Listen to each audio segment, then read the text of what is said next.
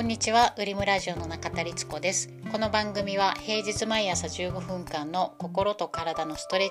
チ、聞くだけヨガを配信しているオンラインコミュニティウェルビーイングラボウリムがお送りしています。インドの伝統医学アーユルベーダー的な思考でいろんなお話をしています。何かの作業や家事のお供にお聞きいただければ嬉しいです。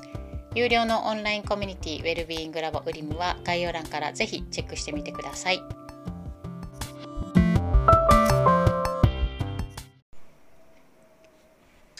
こんにちは、ウリムのりつこです、えー今日から8月です。皆さんどうお過ごしでしょうか？ちょうど明日が満月だったかな？確か。うん、明日が満月ですね。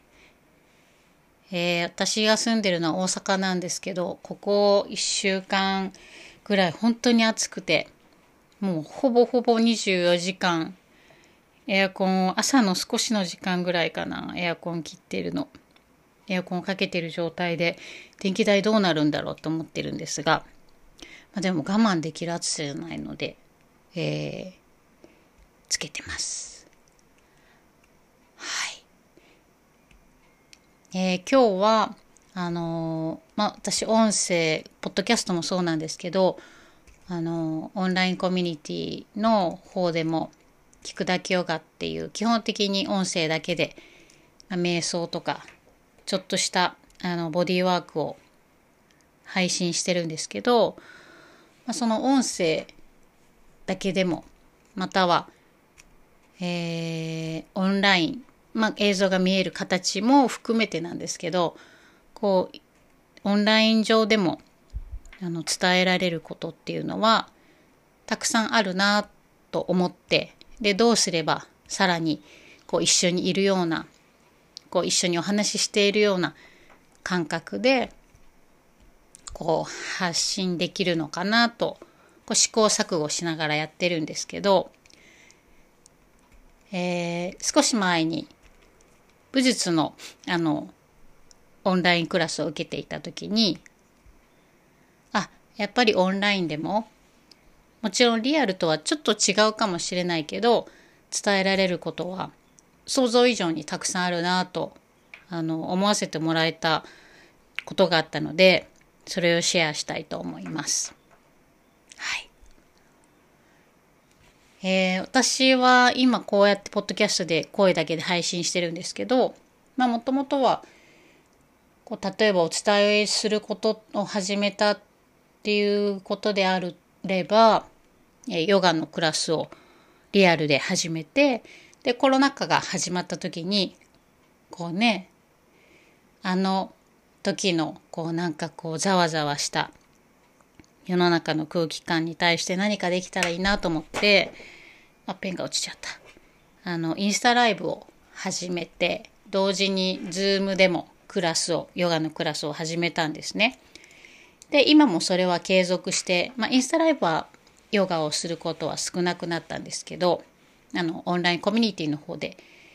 やっている感じなんですけど、えーそうやってオンラインでやる中でまあもちろんリアルの方がやっぱり全然違うっていう意見ももちろんあるしそれもわかるんですけどオンラインでもいろんなことをこうリアルに一緒にこうその同じ空間にいるかのように発信できる方法もあるなぁと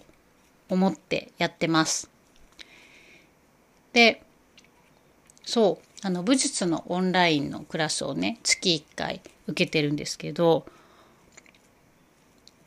えっ、とその先生は特になんかねもう本当にそのアクリル板一つ隔てた向こうにいるかのような距離感で感じるんですよね一緒に本当にいるような。でそれは、まあ、ななんでだろうなってど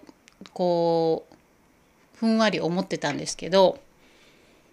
前回のクラスの時に、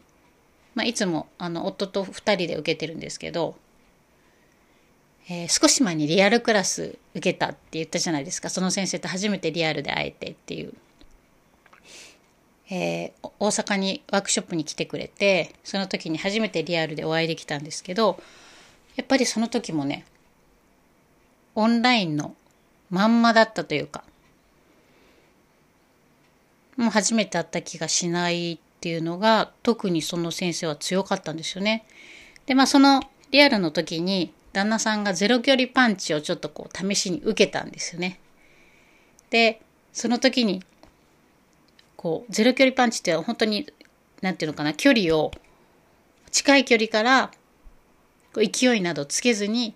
バンってパンチするゼロ距離パンチなんですけどこうもちろん加減して受けたんですけど何日も感覚が残ってたっていうことを言っててでその話をちょっとしてたんですよねその時に。でその話の流れからどういう流れだったかちょっと詳しいことを忘れちゃったんですけどその人と人とのつながりみたいな話になってえー、まあ武術のこう技とかってこう、まあ、もちろん型とかあるんですけど基本的にうまく説明できないかもしれないですけど相手の力をこう循環させて返すみたいな技のかけ方をするんですよね。でその武術の目的って相手を打ち負かすっていうものが目的ではなく戦いをしないで済むようなずらすようなことをするためのものだったりもするので本質の部分では。なので相手をにダメージを与えるとかこう何て言うのかな倒すっていうものじゃないんですよね。なので相手の力も受けてでまたそれを体の中に通してで出して戻していくみたいなそんな風なことをするんですけど、まあ、その時にやっぱりつながってないとそれができないっていう話をしていて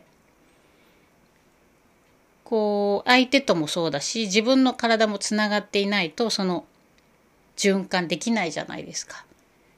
まあシンプルに考えると。だからその技でそこまで残っているゼロ距離パンチで残っているのは何て言うのかなその先生だけの威力っていうよりもその力をこう巡らせているみたいな話をしてました。でその流れで、まあ、のその白間先生あ白間先生っていう先生なんですけどね。あの武術の先生が。その先生先生と一緒にこうオンラインでやってても本当にすぐそこにいるかのように感じるんですよねっていう話をしてて。でそれはこうオンラインでも相手をのそのままを受け入れる。こう車に構えないみたいな形で相手のそのままを受け入れることでその時の感覚とか。でそれでちゃんとつながることができるんですよみたいな話をしていて。で確かにえー、っとこのポッドキャストだったら今私一人で間違いなく喋ってはいるんですけどたくさんの方が聞いていただいてるっていう、まあ、一応その何人の方が聞いていただいててみたいなことは見れる見えるんですけど確かにそちら側で聞いてくださってるっていうのをなんとなく感じながら話してるんですね。そのマイクに向かって話してるけどその向こう側に誰かがいるようなこう顔とかが見えるわけじゃないんですけどなんかこう気配を感じるようなもちろん私はそのなんかこう感じる人でもなければ見える人でもなければサイキックでもないんですけどなんとなくでもなんとなくそういうのってあるじゃないですか。なんかこう角を曲がった先に人がいそうな気がすると思ってその角に行ったらパッと人と出会い頭になったりだとかなんかなんかあるじゃないですかそういうのって。でそういう時に例えば私が全く聞いてくれてる人がいないみたいな気持ちで喋ると多分喋り方が違うようになるんじゃないかなと思うんですよね。うん。で、えー、その時もオンラインのその武術のクラスでこう例えばちょっと先生の言ってることなんて、えー、信じられないなみたいなちょっと思考にしてみてわざと。でそうやってえー、なんていうのかな型を一つやってみるっていうことをした時にいつもの状態でやるのといつもはもちろん先生の言うことをこう聞きながらこうなんていうのかなただただ受け取りながらやるんですけどそうした時の状態とちょっと車に構えながらのふりをしてやるのとまたちょっと体の感覚が違ったんですよね。だからその気持ちの持ち方でオンラインだろうが、えー、つながることはできるよっていうふうにおっしゃっていたことはすごくこう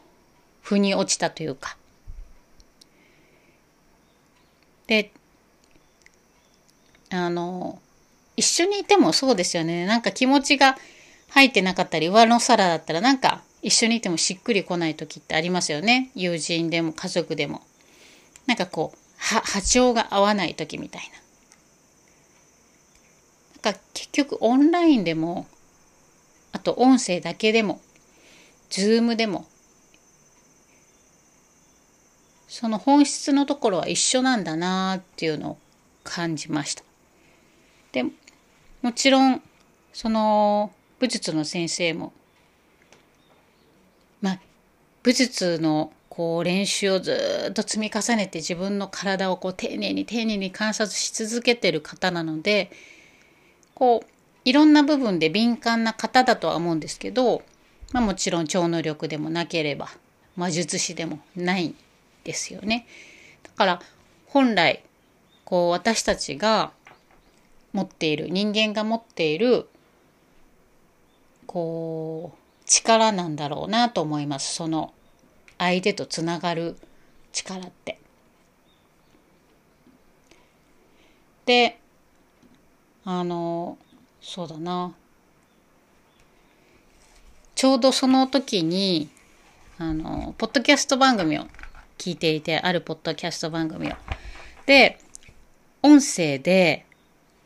面白い実験をしててね、音声で熱いお湯を注ぐ音と、普通の水を注ぐ音を、その時に流してたんですよ。で、どっちが熱いお湯を注ぐ音でしょうみたいな。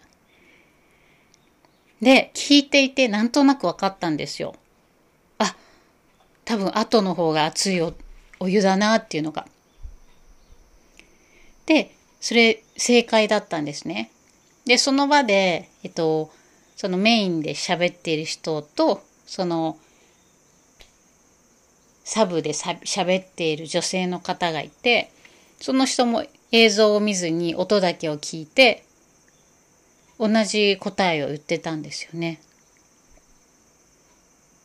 で、その時に、あ、音声で温度も伝えられるんだなと思って。でそんなことずっと考えてた時にまあその武術の先生とお話ししていたやっぱりこちら側が伝えようとすること。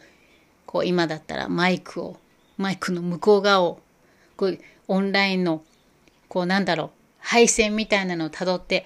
そちら側のいる聞いてくださってる皆さんの気配を感じながら話そうとするとっぱりつながることもできるのかなと思います。ちょっと言ってることは気持ち悪いですよね。気持ち悪い気持ち悪いですよね。でも、あの、そうだな。だから逆に